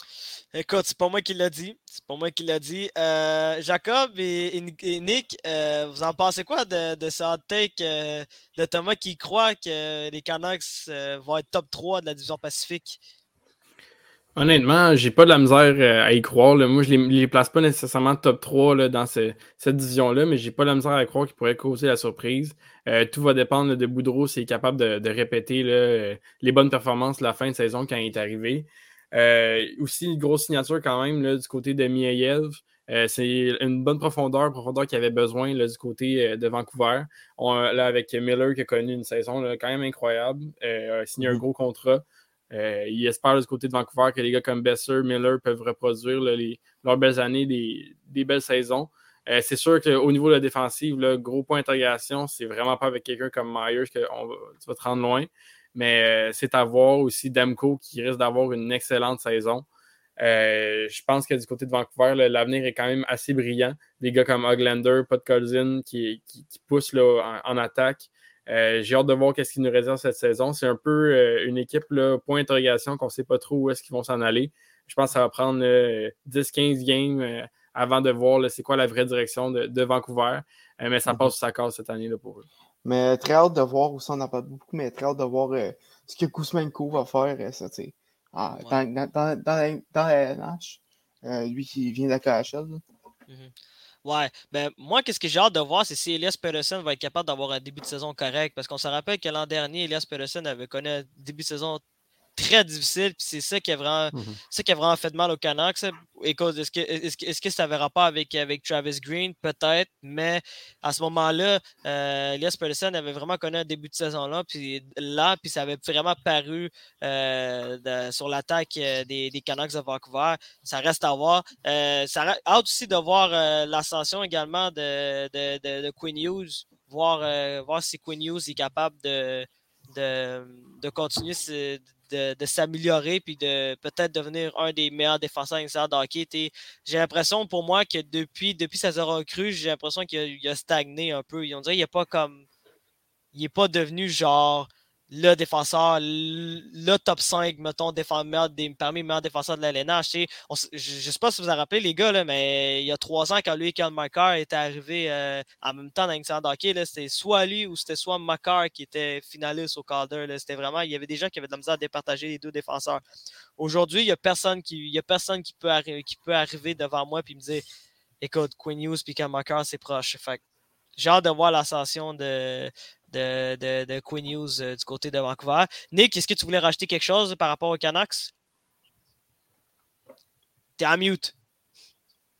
Sur les Canucks, je pense que tout a été dit pas mal. Euh, juste rajouter peut-être sur, euh, sur euh, Quinn Hughes, je pense que le gros, gros problème du côté des, des Canucks, dans son cas à lui, c'est qu'on n'a pas trouvé le partenaire qui lui allait comme Kel Makar, on a trouvé Devin Taves. Je pense que ça prend vraiment un défenseur droitier qui est fait pour jouer avec Quinn Hughes. Puis c'est une des tâches. Ça, on a parlé, là, en ce moment, il y a Tyler Myers. Sinon, il y a Travis Dermott. Puis... Euh, Luke Chen également. Ça, je veux dire, oui, tu pourrais mettre, par exemple, un Ekman Larson avec lui, mais je il pense pas que c'est... Il est gaucher, c'est ça. Il a... Ça en prendrait un des deux qui joue euh, off-wing, qu'on appelle, mm-hmm. sur leur, leur, son mauvais côté. Puis je pense pas que c'est, c'est faire euh, un cadeau à ni un ni l'autre de faire ça. Donc, je pense que t'as pas le choix d'essayer de trouver un joueur. Si c'est pas cette année, c'est l'année prochaine ou sur le, le marché des transactions pendant l'année, mais ça va pas être facile à trouver parce que les équipes savent qu'ils ont besoin d'un joueur comme ça. Mm. Puis, ça, par exemple, ça peut tellement être important parce que ça peut t'aider à relancer Quinn Hughes, puis un Quinn Hughes qui marche, ben c'est sûr que ça l'aide aussi des, des Peterson, ça l'aide des J T Miller, ça tout part de Quinn Hughes euh, à, à Vancouver, surtout du côté de la défense qui, tu sais, oui, on, comme j'ai dit, on Ekman Larson, il n'a pas eu la meilleure saison l'année passée, mais ça reste que c'est assez mince de leur côté, donc t'as pas le choix de trouver quelqu'un qui va mettre Quinn Hughes euh, en marche. C'est sûr. Puis, je, je, ça, ça, ça, en fait, en fait moi, j'ai, je trouve que Vancouver, c'est vraiment... Pour moi, je pense que c'est le plus gros point d'interrogation. Non, c'est le deuxième plus gros point d'interrogation parce qu'on va arriver avec le plus gros point d'interrogation tout de suite. Euh, les, on va parler des Golden Knights de Vegas qui se retrouvent euh, avec... Euh, si je ne me trompe pas, c'est, c'est Hill qui est le gardien numéro un officiellement de... de, de, de, de Las Vegas. Moi, je me trompe là, parce qu'il y a Robin Lehner qui... Euh, Qui, euh, qui vient de. Ben, qui, qui est blessé pour toute la saison. T'as, évidemment, ben, il n'est plus fleuri depuis deux ans. T'as, t'as, t'as, t'as pas beaucoup de gardiens de but. Fait que j'allais, j'allais il y a poser également la question. Logan Thompson puis Laurent Brossois. Mm-hmm. Mais ouais, mais... à quel point est-ce qu'ils vont faire un impact? Ça reste à voir. Là. Mais c'est ça, mais je, je, je vais poser la question à Jacob. Est-ce que tu est-ce que tu crois aux chances de Las Vegas de se rendre au moins à séries éliminatoires? Ça va être difficile pour Vegas, honnêtement. Puis je peux, ça va prendre un, un effet Cassidy. Ça va prendre un gros, un gros impact là, de la part de, du nouvel entraîneur parce que je, je vois mal là, comment, avec euh, la blessure de Lehner, comment cette équipe-là peut bien performer. Euh, oui, ça va être intéressant de voir un Eichel en santé, un Stone en santé, faire une saison complète. Mais il ne faut pas oublier qu'on a perdu Pacioretty, Dadonov pour, pour absolument rien. Là. On les a complètement donnés euh, à des équipes. Bon, Dadonov, c'est peut-être pas une grosse perte. Là. On essayait de s'en dépasser de tout bord, de tout côté là, en fin de la saison. Mais un gars comme Pacioretty, qui, qui un marqueur de trente buts et plus par saison, ça va faire mal et ça va se ressentir là, surtout euh, à un moment donné pendant la saison du côté de, de Vegas. Je pense qu'on a une bonne défensive. On a quand même une bonne attaque. On a été capable de re-signer euh, Riley Smith. Mais du côté des gardiens, ça va être encore un ça passe ou ça casse. Puis si c'est pas Hill, ça, ça va être la chance à Thompson. Puis si on est pour se rendre à Laurent Brossois euh, pour numéro un, là, on a de sérieux problèmes là, du côté de Vegas. Il va falloir bouger. Là. Dès qu'il y en a un qui va être blessé, il va falloir bouger puis euh, voir comment ça marche. Mais si à moitié de saison, ils ne sont pas en bonne position, euh, ça ne me surprendrait pas de les voir commencer à vendre. Alors, le problème, c'est qu'il va falloir bouger, mais avec quel argent, tu sais, il va falloir que tu bouges un de tes joueurs si tu veux faire ça, parce qu'ils sont ouais. collés, collés, tu sais, ils il dépassent de dix millions présentement avec les L T I R, mais selon moi, ça va être vraiment difficile, puis aussi, ben, en tout cas, je vais, je vais y aller tout de suite, là, moi, je, on parlait de points d'interrogation du côté de Vegas, puis je vais peut-être d'un hot take, là, mais dans mon, dans mon cas, moi, c'est pas un point d'interrogation, Vegas va être très décevant cette année. Puis je m'attends à ce qu'ils finissent relativement bas dans la division. Peut-être pas en, en bas du, des, voyons, du Kraken de Seattle, peut-être pas en bas des Ducks ou même des Sharks. Mais après ça, je serais pas surpris que ce soit eux les quatrièmes derniers de la division. Et je regarde l'équipe, puis je trouve pas... Euh, je sais même pas comment dire. Je trouve pas l'âme de cette équipe-là. T'sais, quand tu regardes, t'as un Jack Eichel qu'on sait comment ça s'est passé à Buffalo. Puis, dans mon cas à moi, Jack Eichel a tout approuvé. Il n'a absolument rien accompli dans cette ligue-là. Oui, il fait des points, mais il n'est pas capable d'amener son équipe plus loin. Ben, à ouais. sa défense, à sa défense, à Buffalo, ça, ça, c'est, c'est comme, euh, c'est, c'est comme un, un, un, un détraqueur. Pour ceux qui ont lu Harry Potter, ça suce l'âme d'un joueur. Donc, euh, ouais, mais Ouais, mais dis-toi, wow. si Jack Eichel il était capable wow. de, d'élever ses coéquipiers, oui, je suis d'accord, ok, il, il, cette organisation-là, pendant un méchant bout, ça a été vraiment euh, un fiasco total, là, mais ça reste, selon moi, que Jack Eichel n'a pas réussi à remplir les attentes qu'il avait envers lui. Puis s'il veut que ça marche du côté de Vegas, il va falloir qu'il en donne plus. Là, on en a parlé, les gardiens, en ce moment, c'est pas loin d'être terrible. Euh, défense, c'est quand même pas si pire, mais ça reste que je pense pas que c'est le type de défense qui peut nécessairement t'amener très loin. Puis si Jack Eichel ne marche pas en attaque, oui, il y a d'autres joueurs là, qui, qui peuvent euh, réussir à pousser cette équipe-là, mais ça te prend aussi quelqu'un qui tire cette équipe-là. Puis je vois pas quelqu'un qui serait capable de le faire autre que Jack Eichel, mais Jack Eichel n'a pas prouvé qu'il était capable de le faire. Donc c'est pour ça que moi, mes attentes sont pas très hautes pour Vegas, puis je vois pas comment ils pourraient surprendre tant que ça, surtout avec leur situation de, des gardiens et leur situation salariale. Mm-hmm. Ben écoute, pour continuer, euh, pour faire du match un peu sur, sur ce que tu dis, je pense que ça va passer vraiment avec, avec les gardiens. Euh, puis ça, ça, ça va pas être fameux, mais sûr que ça va être intéressant de voir ce qu'Eichel en santé et Stone peuvent faire euh, ensemble à, à Vegas, mais ça va être très difficile de faire ici de faire une série, surtout quand tu regardes le reste de la division Pacifique, qui s'est quand même amélioré. Euh, je parle des équipes de tête. Hein. Puis, avec, avec le fait que tu n'as pas, pas de gardien de but, oui, la défense est solide, je l'aime bien, mais c'est ça, il, il, man, il, manque, il manque quelque chose à, à cette équipe-là. Puis, je pense que c'est, c'est un peu ça qu'il faut découler, ça, puis les gardiens. Hein. Puis, vous allez peut-être rire, mais moi, je trouve que quand, plus je regarde cette équipe-là, le. Le fait d'avoir donné Pacioretty, là oui, on sait qu'il est blessé et tout ça, là, ça c'est un, autre, c'est un autre affaire, mais le fait d'avoir donné Pacioretty, quand tu regardes au niveau des points, surtout au niveau de, de, de la façon qu'il pourrait placer les lignes, je pense que ça va être une perte qui va vraiment faire mal, plus qu'il pensait. Euh, quand tu regardes à gauche, oui, il y a Riley Smith, mais Riley Smith à cinq millions par année, moi je trouve que c'est quand même très, très cher. Puis à part de dessus, tu sais, oui, t'as d'autres gars, t'as Marchessault qui est plus à droite, par exemple. Mais à part de ça, à l'aile, là, t'auras pas le choix de mettre des centres à l'aile ou bien des joueurs pas à la bonne place. Oui, t'as été chercher Phil Kessel, mais dans les dernières années, il commence à ralentir. Ben, écoute, avec Phil, t'es real, tout est possible. Et, exactement, c'est ça que j'allais dire, exactement. Double Moi, champion de la Coupe Stanley. Ouais, je m'attends pas à grand-chose de, de Phil. Ouais, non, c'est... Réalistement, non, non, mais... Ça, non, ça, mais... À part le concours d'hot dog, là. Attends, attends, attends. J'allais dire, faut pas oublier que faut pas oublier que Phil Kessel est dans, dans une séquence d'Ironman. Peut-être qu'il va être le premier joueur de l'histoire de l'initiateur de hockey à jouer mille matchs sans, sans blessure. Fait sans ça, je comprends. Je veux pas. Sans blessure. Pas sans blessure. J'allais dire sans... Non, pas sans blessure, mais je dirais plus sans, sans rater de raconte. Fait il va peut-être ramasser à mille matchs. Scientifiquement, je comprends pas comment c'est possible, mais ça, c'est un autre affaire. Ça, sûr, ça, ça s'appelle être resté en, en périphérie puis euh, ouais, mais quand pendant, même, là, pendant mille games. Tu sais, je veux dire, ça reste que Phil Kessel, il a quand même vraiment produit euh, à certains moments de sa carrière, puis... Ah ouais, ouais, c'est non, pas le gars le plus en shape de la... Non, non, ça, c'est ça. Avez-vous entendu l'histoire que... Avez-vous entendu l'histoire qu'il est pas... Quand les... Je sais plus c'est où j'ai lu ça. Que ça va quand bien, l'équipe a... C'est vrai, ça se peut. Quand l'équipe a voyage, il a tout le temps besoin de son sac de, de ah, jujube avec lui. Puis... Ça, c'est la poche bleue, ça. Ça, c'est la poche bleue. Je pense que c'était, c'était Guillaume Lantendresse ou Max Lapierre qui était venu avec cette histoire. Ah non, non, c'est faux. C'était, c'était Antoine Roussel. Non, Antoine Roussel. Antoine Roussel l'an passé ouais. parce qu'il jouait avec lui à Phoenix. Euh, ben, pas à Phoenix, mais en Arizona. Fait que euh, c'est, ouais. ça va être le fun, on va parler de l'Arizona la semaine prochaine. Ça, ça, ça va être super cool. Mais là, rapidement, euh, on, on parlait de deux équipes, ben, on va parler de deux équipes qui se sont améliorées très rapidement. Euh, j'avais envie de vous parler des Kings de Los Angeles. Euh, déjà l'an passé, ils ont été extrêmement surprenants. Euh, ils ont poussé les Oilers d'Edmonton à, à, à cette rencontre. Et là, en plus, euh, il y a deux. Il y, a, il y a une arrivée importante, celle de Kevin Fiala, et également, il y a le retour au jeu de, de Drew Doughty. Euh, rapidement, les boys, euh, je voulais vous savoir, euh, est-ce que vous pensez que, que les Kings de Los Angeles peuvent connaître encore une meilleure saison que l'an dernier?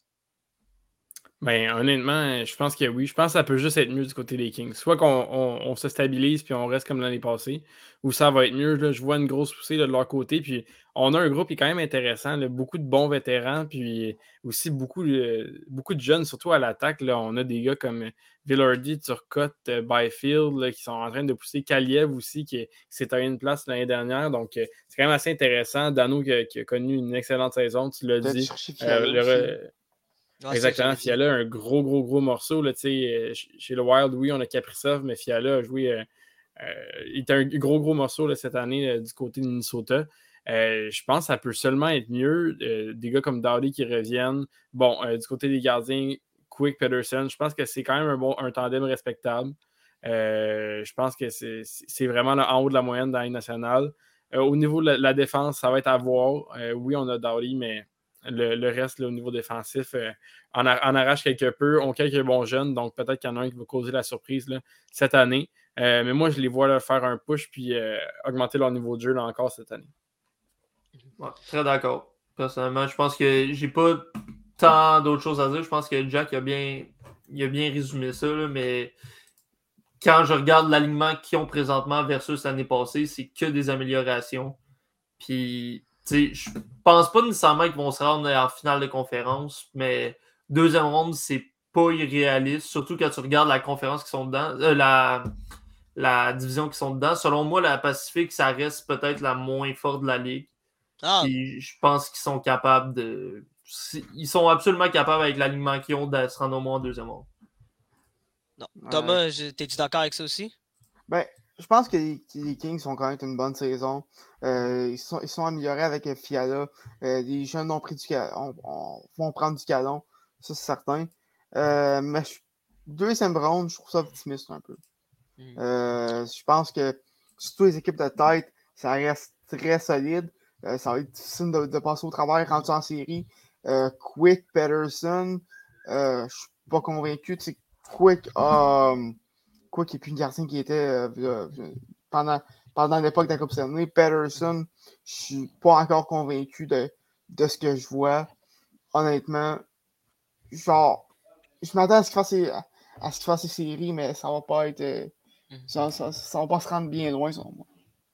Ben écoute, moi, moi, moi rapidement, j'allais dire, il va vraiment avoir une, ba- une bataille à trois pour, pour la troisième place. Ça va être soit les Kings, euh, soit Vancouver, ou peut-être, j'ai bien dit peut-être Vegas, peut-être. T'sais. Mais je les ai pas mis, moi, personnellement, dans, dans, dans mon classement que j'étais fait, que j'avais mis Vegas un peu plus loin. Mais euh, rapidement, on va parler de deux équipes aussi, euh, qui est deux jeunes équipes. Euh, celle, je vais commencer avec celle des Ducks d'Anaheim, parce que ça, c'est une équipe qui est extrêmement intéressante, celle des Ducks d'Anaheim. Mm-hmm. Euh, puis je vais commencer avec Jacob, parce que Jacob, c'est l'expert junior. Donc, euh, ben d'abord, on avait une question de, de, de, d'Olivier Parenteau, une question très pertinente. Euh, est-ce que vous pensez que Travis Zegras va peut-être devenir le futur capitaine des Ducks d'Anaheim? Euh, je... je pense que... Vas-y, Tom. Ben, si tu me permets, euh, je pense pas. Euh, je vois plus Troy Terry euh, dans, dans ce rôle-là pour, euh, pour deux raisons. Premièrement, il, il est plus vieux, puis Zegras, euh, sans, sans, sans vouloir euh, être, euh, être euh, Don Cherry ou euh, John Tortorella, ne semble pas avoir la, la maturité nécessaire euh, comme capitaine. Oui, il a seulement vingt, quoi, vingt et un, vingt et un ouais, ans, donc il a le temps de maturer. Mais prochainement, je pense qu'il y en a d'autres qui sont, qui sont en avant de lui pour ce rôle-là. Mais ça va être quand même, mais ça va quand même être euh, le choix le plus important de l'équipe. Mm-hmm. Toi, Jacob, est-ce que tu penses que Travis Zegras a le potentiel de devenir capitaine de cette franchise? Je pense qu'on pourrait en parler. Là. Il n'y avait pas un seul joueur qui était dans, dans le portrait là, du côté d'Anaheim. Puis moi, je pense à McTavish, euh, qui va euh, fort probablement là, débuter la saison là, du côté des Ducks. Euh, je pense que c'est un gars là, qui est destiné à être capitaine de la Ligue nationale. On, en tout cas, de ce qu'on a vu dans le junior aussi, équipe Canada, des choses comme ça. Comment il se comporte sur la glace, son style de jeu. Exactement. Le, le style de jeu s'apprête un peu plus à être un capitaine. Un, sans rien envier un gars comme Zegras, comme Thomas a dit. Je pense mm. pas que c'est ce genre de personne-là que tu veux comme capitaine. Un très bon joueur à avoir dans son équipe. Je pense pas qu'il a démontré des, capa- des compétences de leadership euh, pour l'instant. Euh, peut-être que ça va changer, peut-être que ça va être lui le l'âme de l'équipe, mais je pense qu'un gars comme McTavish va faire un gros boom quand il va rentrer dans les nationales. Il a déjà tout prouvé dans tous les autres niveaux. Euh, puis il y a des, des, certainement là, des qualités de leadership là, en lui qui sont là depuis longtemps. Mm-hmm. Nick, euh, est-ce que tu es du même avis que, que Thomas et Jacob? Ben, écoute, moi, je pense pas qu'ils vont le nommer capitaine. Un petit peu pour les raisons qu'ils ont, qu'ils ont dit déjà. Mais je pense que quand je regarde... Là, je sais juste... Ok, j'ai retrouvé.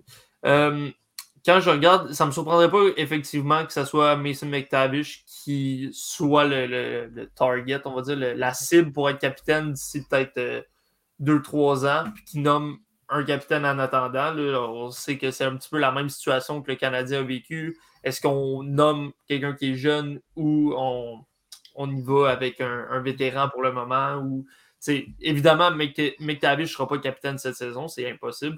Mais je pense que c'est le joueur que tu veux essayer de viser.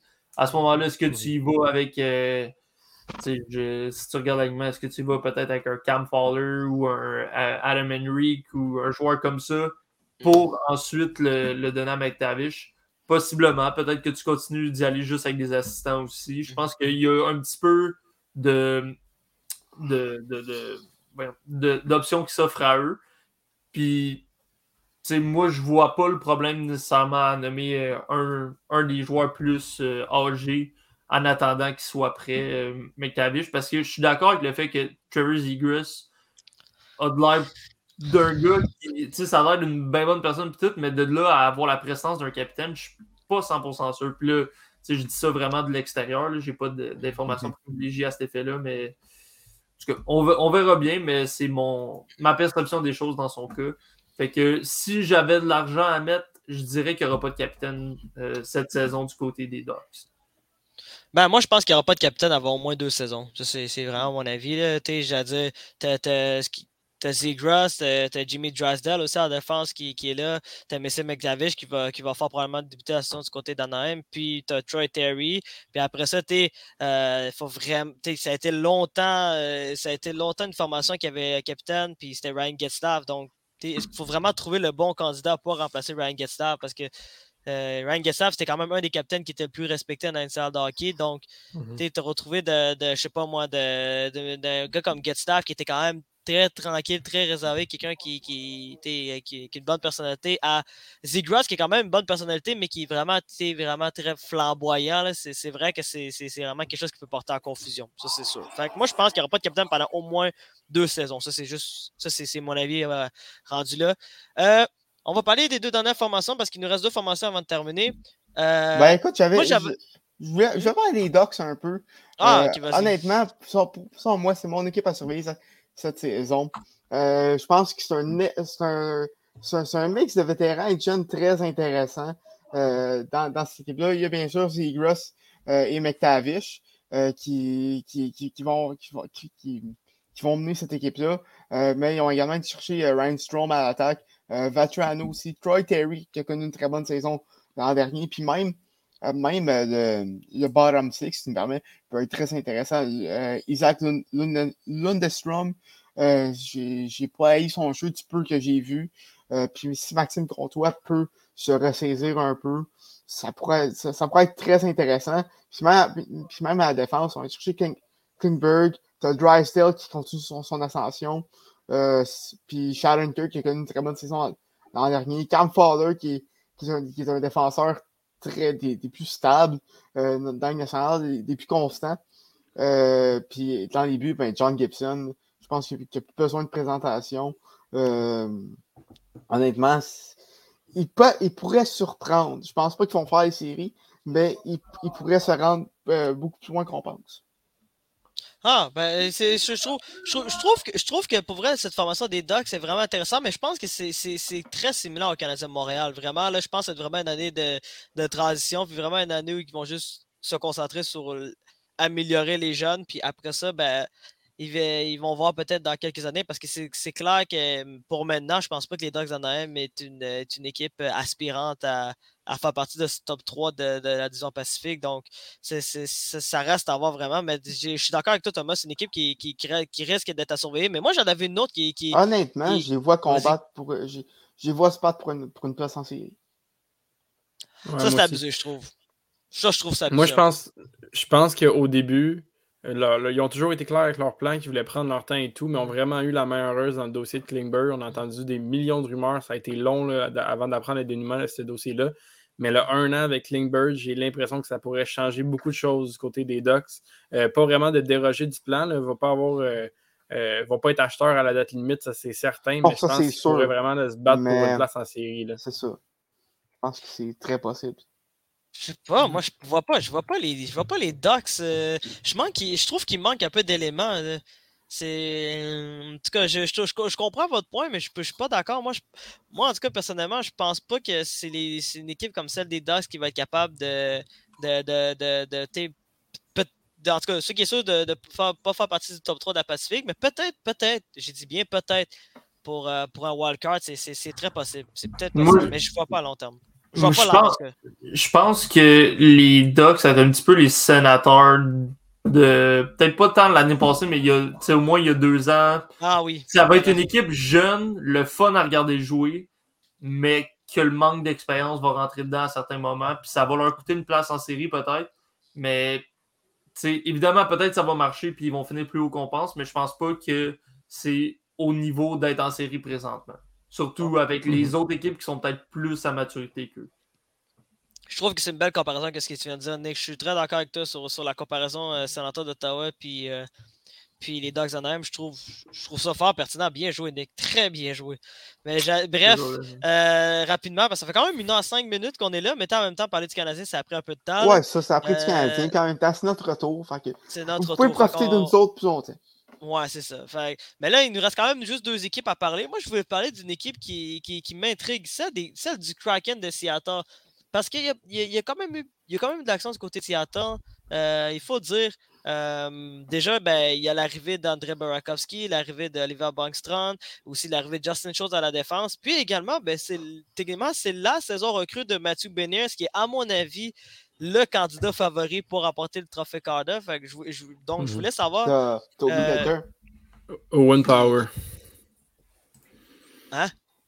Owen Power. N'oublie pas Owen Power. Ah, tu parles pour un Calder? Ah ouais. Tu parles ah, avec okay. Euh, non, okay. mais moi, je parlais de... T'as oublié de mentionner Shane Wright. Ah, c'est vrai, ah, ouais, Shane c'est... Wright. C'est, c'est vrai. J'avais oublié Shane Wright, c'est vrai. Mais peut-être que Shane Wright n'est pas gagné le Calder, qui sait. Hein? Mais euh, en, en parlant du Kraken de Seattle, euh, ben là, je, je vais commencer avec Nick, parce que ça fait un peu moins longtemps qu'il a parlé, puis il a amené un bon point. Est-ce que tu penses qu'ils vont avoir une, une deuxième meilleure saison euh, du côté de, de Seattle? Ben, écoute, ça, si tu compares à la première saison, c'est difficile de faire pire. Là. Ils ont fini comme troisième dernier, je pense, dans la Ligue. Ouais. Fait, ouais troisième dernier. Fait, selon moi, ils vont faire mieux, surtout que, tu sais, on a parlé, il y a, il y a Beniers, il y a euh, Shane Wright, évidemment, qui arrive. Fait qu'on a des, des nouveaux joueurs assez jeunes qui vont probablement permettre à l'équipe de, d'être plus compétitif. On regarde quand même les Eberle, il y a euh, Yanni Gourde, évidemment. Fait que, tu sais, ils ont, ils ont des bons... joueurs qui vont entourer ces jeunes-là si jamais il y a des problèmes, tout ça. Mais ça reste que les jeunes vont avoir de la, du temps de glace en masse. Puis, que, moi, je pense pas qu'ils vont être de là à compétitionner pour une place dans le top trois. Wildcard, encore là, moi, je pense que ça va être pour plus tard.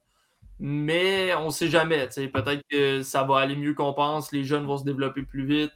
Puis que ça va super bien aller. T'sais, on sait qu'ils ont signé euh, des gars comme euh, Burakovsky, ils ont eu euh, Oliver Bjork- Bjorkstrand. Donc, ils sont là quand même pour faire une, une surprise. Selon moi, je serais, c'est con à dire, mais je serais pas surpris qu'ils surprennent. T'sais. mais, mais... c'est trop bon, vas-y, continue. Non, mais tu comprends-tu dans le sens que ouais. si, moi, on a parlé d'autres équipes tantôt, les, les Ducks, tout ça. Mais quand je regarde l'alignement des... du Kraken, c'est un alignement que j'aime quand même pas mal. La défense, c'est sûr, c'est un petit peu plus difficile, mais à l'attaque, c'est vraiment intéressant. Puis j'ai hâte de voir ce que ça va donner. Personnellement, je pense qu'avec beaucoup de glace, en leur donnant des bons ailiers, là, je pense qu'avoir un centre numéro un en Beniers et deux en Wright, c'est très, très prometteur. T'as Yannick Gourde qui peut embarquer si jamais... T'as Jared McCann. Jared McCann, oui... Euh... Effectivement, euh, Wenberg, je pense que... Wenberg, ouais, je pense que ça va être plus dans le bottom six, lui, mais ça mm-hmm. reste que tu as des options en masse, puis si ça ne marche pas avec les jeunes, tu as le, le, l'effectif pour pouvoir les renvoyer en bas, qu'ils reprennent la confiance, les ramener quand tu as besoin. Donc, mm. j'ai, ça, j'ai hâte de voir ce que ça va donner. Ouais. Mais du côté de Kraken, si tu permets de, de faire un peu de millage là-dessus, l'attaque est vraiment intéressante, comme, comme tu as dit. Euh, j'aime, j'aime les nouvelles acquisitions. Par contre, c'est tout le reste, moi, qui, moi, qui me dérange. La défensive, euh, je sais que tu aimes beaucoup Justin Schultz, euh, tout, mais mm-hmm. je pense pas que... Surtout défensivement, cette ah, équipe-là est, tr- est très... est pas extraordinaire, comme tu dis. Dans les buts, euh, c'est encore pire. Euh, Grubauer a connu une saison complètement horrible l'an dernier. Euh, Martin Jones et Martin Jones. Euh, donc, écoute, att- attendez-vous pas à grand-chose euh, de ce côté. C'est une équipe, c'est une équipe qui va marquer, mais qui va accorder beaucoup également. Oui, mais en même temps, euh, je vais poser la question, Jacob, euh, de M. Expert Junior. Est-ce que tu penses que Shane Wright va percer l'alignement euh, du Kraken? Mais tu sais, on en parlait avant le repêchage. Puis Shane Wright, c'était potentiellement le joueur le plus, le, qui était le plus près de la Ligue nationale, qui était le plus mature au niveau physiquement, au niveau euh, de son jeu, et qui avait un style de jeu là, qui s'apprêtait à la Ligue nationale. Euh, je pense que oui, pourrait percer l'alignement, mais... Je pense que clairement, il va passer sous le radar avec un gars comme Beniers euh, du côté de, de Seattle. Mais je ne serais pas surpris non qu'il, qu'il, qu'il perce l'alignement et puis qu'il il soit un joueur régulier de sa première saison. C'est de quoi on s'attend d'un, d'un choix de premier, ben, choix overall, premier overall, mais qu'il ne l'a pas été. C'est de quoi on, on s'attend. Donc, s'il il avait, il était sorti là, on se serait attendu ça de lui. Euh, donc, je pense que oui. Je pense qu'il est capable. Écoute, euh, on... on...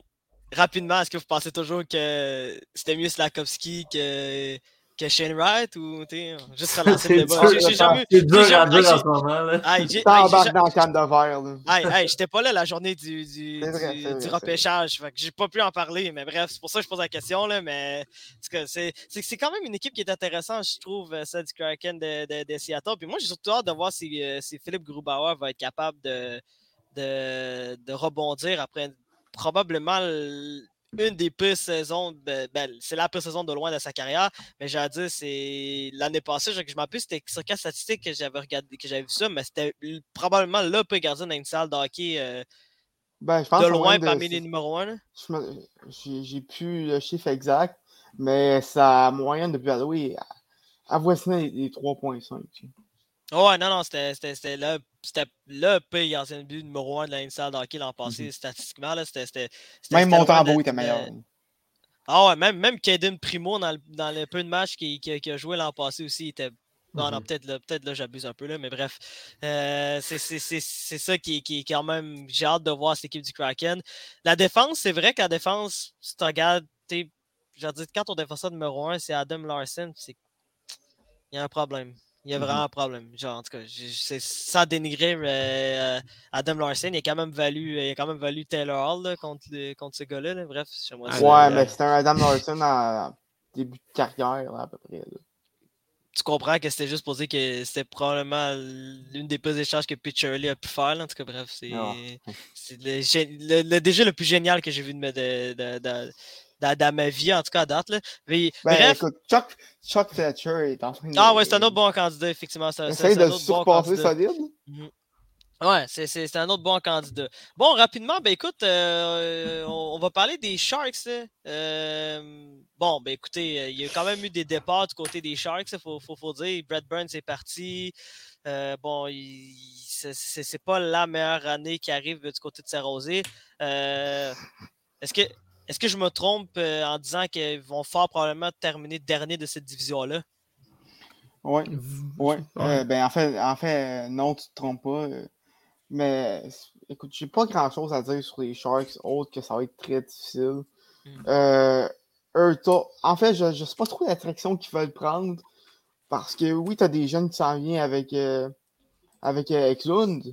Euh, mais tu finis de donner un contrat de huit ans à Thomas Laffont. Euh, Logan Couture est encore là, je ne me trompe pas, pour plusieurs années encore. Euh, Timo Meier, qui, il va, qui va être très bon, qui a été excellent l'an dernier, euh, est encore là longtemps, mais le reste d'équipe, c'est tellement ordinaire. Ben, t'as Marc-Édouard Vlasic, Monsieur Team Canada, qui est là encore. Ouais, écoute, Vlasic, Vlasic je l'aime bien, mais il, il, est sur la pente, il est sur la pente descendante depuis quatre ans. C'est... Je trouve vraiment que les Sharks, c'est le genre d'équipe, un peu comme Tom l'a dit, tu regardes, puis Oui, OK, ils ont des joueurs intéressants, comme euh, Timo Meier, il y a... Mais j'allais dire Thomas Hurtle. Oui, Thomas Hurtle, Logan Couture, c'est des gros noms qui sont attrayants. Il y a évidemment le fameux Eric Carlson et son contrat oui, de onze virgule cinq oui. millions. Mais ça reste que, je trouve, tu regardes l'équipe, puis d'un jeune joueur, vraiment jeune, il n'y a rien de super excitant qui s'en vient. Ben, William McComb William McClone est incroyable. Il fait quelque chose quand même. Genre, je veux dire, je pense que je parle overall. Là. Si tu regardes la, leur, leur banque de mm-hmm. jeunes, je pense pas que c'est la plus grosse, là, à moins qu'il y ait un nom qui ne vient pas présentement. Là. Mais je trouve que c'est vraiment une équipe là, un peu. C'est pas. Euh, je m'attends pas à grand chose d'eux présentement. Je sais pas à quel point dans le futur ça peut être.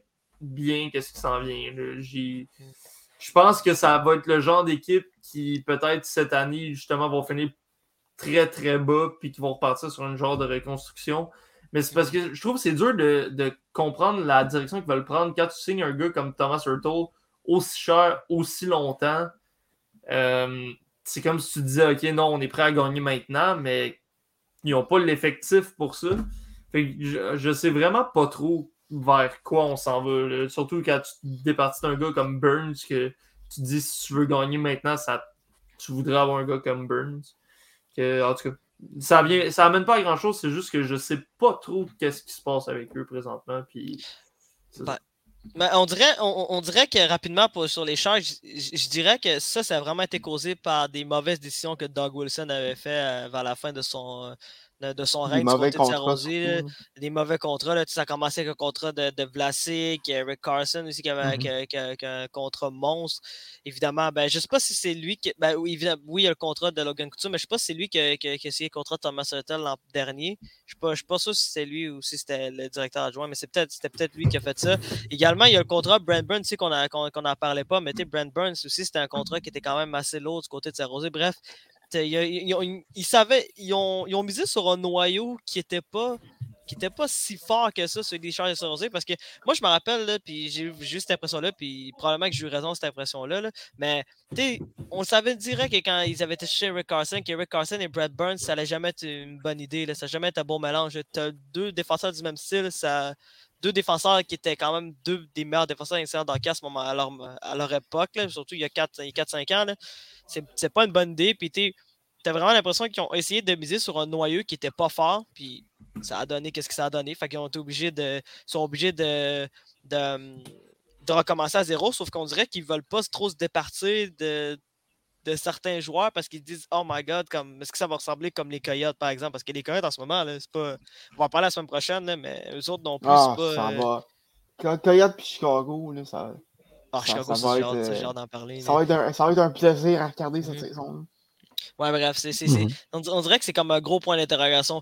Rapidement, euh, juste finir là-dessus, Jacob, euh, est-ce que tu est-ce que tu crois que William Eklund euh, a la capacité d'être un top trois des, parmi les ben, top trois finalistes au Trophée Calder l'an prochain? Euh, je pense qu'il y a la possibilité, mais il y a des choix là, qui sont vraiment plus intéressants là, du côté du Calder. Ça va prendre vraiment une grosse saison là, de sa part. Euh, puis c'est même pas certain là, qu'il va être un régulier là, du côté des Sharks. Mm-hmm. Euh, tu sais, des gars comme Beniers, Owen Power, puis un certain... Euh, on, on peut même mettre Slavkovski dans cette décision, dans cette... Euh, discussion-là, là, je pense que... Oui, c'est ça, merci. La discussion, je pense que Sarkovski va prendre un peu une meilleure place là, au niveau des Eklund, que ce soit le marché, que ce soit l'impact qu'il peut avoir là, sur l'équipe. Euh, donc oui, ça va être une bonne, une bonne recrue à, à surveiller cette année, mais je pense pas que c'est le candidat pour le Calder ou dans le top trois. Puis rapidement, là, du côté des Sharks, euh, je ne suis pas aussi surpris que vous là, du contrat de Hurtle. Euh, va avoir euh, vingt-neuf ans en novembre, donc oui, qui est quand même vieux, mais qui n'est pas dans la trentaine avancée. Euh, je pense que c'est important de garder un joueur comme ça qui a été développé euh, au club. Euh, mais sinon, là, comme vous, je ne comprends pas la direction qu'on prend du côté des Sharks. On dirait qu'on a commencé un plan de reconstruction, de reset en échangeant Burns, mais qu'on s'est retiré et qu'on a, on a changé d'idée par la suite. On n'a pas complété la job, on dirait. Ben, euh, normalement. Fait, Burns a été changé cet été. Hurtle avait signé, je ne me trompe pas, au mois de mars. Je pense qu'on a comme décidé de partir à la reconstruction cet été. Sauf qu'il y a encore des vestiges de euh, l'époque où est-ce qu'on était. Des, c'est sûr, euh, c'est sûr. Des contenders. Mm. C'est sûr que ça va prendre plusieurs années avant de, de mettre ce projet-là à terme, mais je pense que cet été, on aurait pu se débarrasser d'autres gars avec Burns euh, pour euh, faire compte. Ça plus rapidement. Exactement. Des gars comme Couture, peut-être même Carson, si une équipe était preneur, euh, c'est sûr qu'au niveau du contrat, ça va être très, très difficile. Mais je pense qu'on on aurait pu miser sur Hurtle, sur Meyer, euh, des gars comme ça là, pour se relancer et pas euh, retarder le, la con- reconstruction d'un an ou deux ans encore. Écoute, euh, Mike Drake qui vient d'arriver, euh, qui est arrivé cet été comme directeur général des, des, des Champs-Saint-Rosés, va avoir beaucoup de travail à faire parce que cette équipe-là, à date, je ne sais pas ça va prendre combien d'années avant, qu'il, avant, avant qu'ils se remettent debout, mais ça va peut-être prendre euh, peut-être moins longtemps que les Blackhawks et Phoenix, ben l'Arizona, pardon, mais ça, ça, ça, ça va prendre. Ça va être vraiment intéressant de voir euh, qu'est-ce que McGregor va, va, va faire dès l'an prochain avec les, les Champs-Saint-Rosés. Peut-être qu'ils vont être, peut-être qu'ils vont être dans la course pour, euh, pour Connor Bedard, qui sait. Mm-hmm. Euh, c'est, c'est, c'est, mm-hmm. Ça reste, ça va être fort intéressant. Bon, euh... dernier, attends, dernier mm-hmm. point sur les Sharks avant, avant qu'on termine. Quand tu regardes ça, en plus, la période où est-ce qu'il, où est-ce qu'il était présent, prétendant dans la Coupe Stanley, je dirais les, les quinze dernières années, Plus, plus ou moins, là. Euh, quand tu regardes ce que ça a donné, on parle d'un échec. Ah, les Sharks, c'est, c'est, c'est pour moi, c'est l'équipe mm-hmm. qui est... Bon les, les, l'équipe choke, là. C'est, c'est, mm-hmm. c'est, l'équipe qui, qui, c'est l'équipe qui a le plus choqué, je pense, de, parmi tous les, les contenders, là. En tout cas, bref, c'est une équipe qui... Euh, pff, ça sera un long débat, là, pour vrai, là. Vraiment un long débat, là. Ça, c'est, c'est, c'est, c'est clair, là. Mais on en parlera une autre fois de ce débat-là, là. Mais euh, rapidement... Euh, moi et Thomas, on avait décidé de faire un classement de la division euh, de, la, de la division Pacifique, mais je sais que probablement que Nick et Jacob euh, n'ont pas eu de liste, fait que je ne veux pas vous demander une liste parce que probablement que vous ne l'avez pas, à moins que je me trompe. Là. Ben, pas une liste, non, mais c'est pas, juste pas, ça. Pas de prédiction du classement. Ouais, c'est ça, c'est pas votre prédiction du classement. Ouais. Ben, écoute, ben... demain, maintenant, j'ai pas le classement complet, mais certainement Sharks en dernier. Ça, c'est, c'est une certitude de mon côté. Une équipe qui ne s'est pas améliorée et qui, qui va faire dur cette année. Euh, par la suite, là, pour prédire, moi, je dirais que les, les Flames vont probablement être au top du classement là, de, de cette division-là. Les Flames euh, Oilers, je pense que ça va être euh, au moins top trois là, dans cette division. Nick, euh, c'est quoi tes prédictions pour, euh, pour la division... Euh... Ben, en fait, je vais laisser Nick... Je vais laisser ouais. Nick euh, Donne-moi deux secondes. Donne-moi deux secondes. Je vais dire ce qu'on ma liste rapidement. Moi, ma liste euh, pour, euh, pour la division euh, la, la, la division Pacifique, euh, mon classement, je vois les Oilers terminer numéro un de, de la division Pacifique.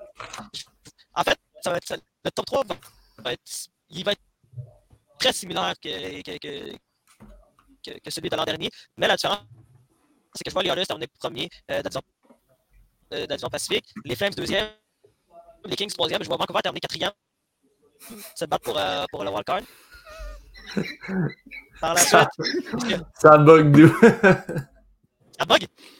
Ah oh, ouais, mon gars, tu parles que genre oh. Terminator. Ah oh, non, ok, vas-y, Tom. Oh, non, mais là, ça va. Là, non, ça va. Là, ça va. Là, ça va. Là, c'est bon, oui. Oh my god. Ah, ça c'était. Bon, je, je vais recommencer rapidement. Pour moi, que euh... je te faisais tout. Mais là, mais là, tout va bien? Oui, là, tout va bien. Ah, ok, bon, c'est bon. Rapidement, rapidement. Non, classement, je vois les Hollis premier. Oh, palaille. Bon, euh, Dom, continue. Ok. C'est correct. Ben, euh, en dernier, je pense que ça, c'est simple. Euh, les Sharks. Après ça, le, le Kraken va finir au septième rang. Au sixième rang, je vois les, les Golden Knights. Euh, je pense pas que la situation des gardiens, euh, ça va s'améliorer. Je ne suis pas, pas certain de, de ce que je vois. Les Ducks, je pense qu'ils peuvent causer la surprise en, en terminant cinquième. Euh, les Canucks, euh, non, les Kings au quatrième rang, euh, Canucks troisième, euh, Oilers deuxième et Flames euh, qui vont remporter cette division. Ça, c'est très et, intéressant. Euh, euh, mon son va mieux? Oui, ton son va euh, mieux. On se croise les groupes, ça marche. Prise trois. Bon, bon, euh, je vais aller tranquillement. Bon. Huitième, j'ai mis les Sharks. Septième, le Kraken. Sixième, les Ducks. Cinquième, Vegas. Ah non, ça commence. Hein? Ah non. Allez, ça va beaucoup. Oubliez, mais je ne parle plus. Je ne parle plus. Écoute, je... euh, tu sauveras ton classement pour commencer l'épisode de la semaine prochaine. je, je, je, vais, je vais essayer. Là. Incroyable. C'est, bon, c'est, c'est quoi ce running gag, man? Quand, cancel ce doux. Ferme les femmes, vous êtes. Euh, je reviens. Bon, ben, regarde. OK. Euh, moi, les, les premiers de la division, j'ai mis que ça allait être Edmonton. Je pense qu'ils vont réussir à finir premier de la division parce qu'une équipe comme ça, généralement, en saison, ça marche bien. Mais en C...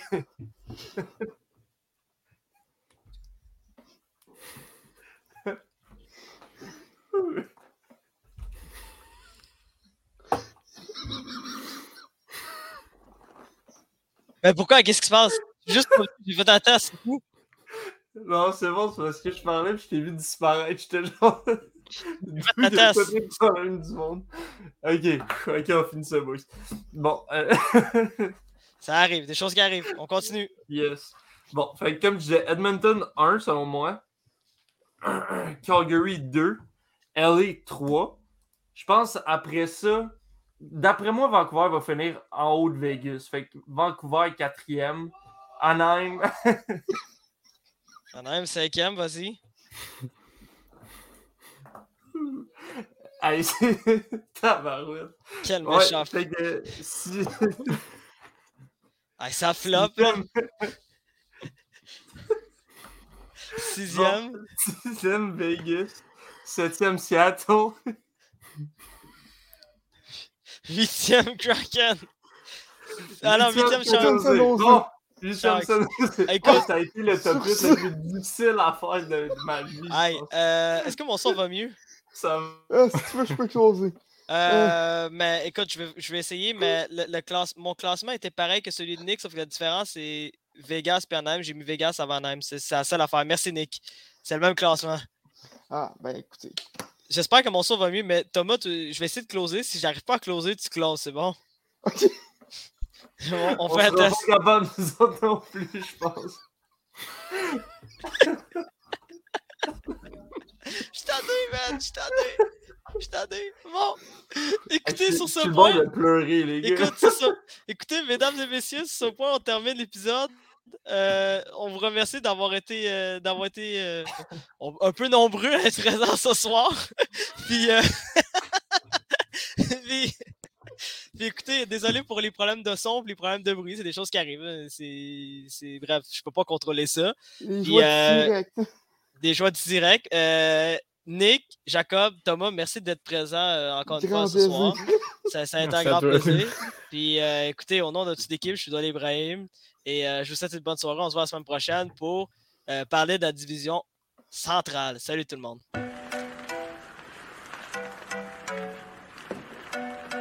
Le tir est la vue! Quel lancer foudroyant, mesdames et messieurs, sur réception.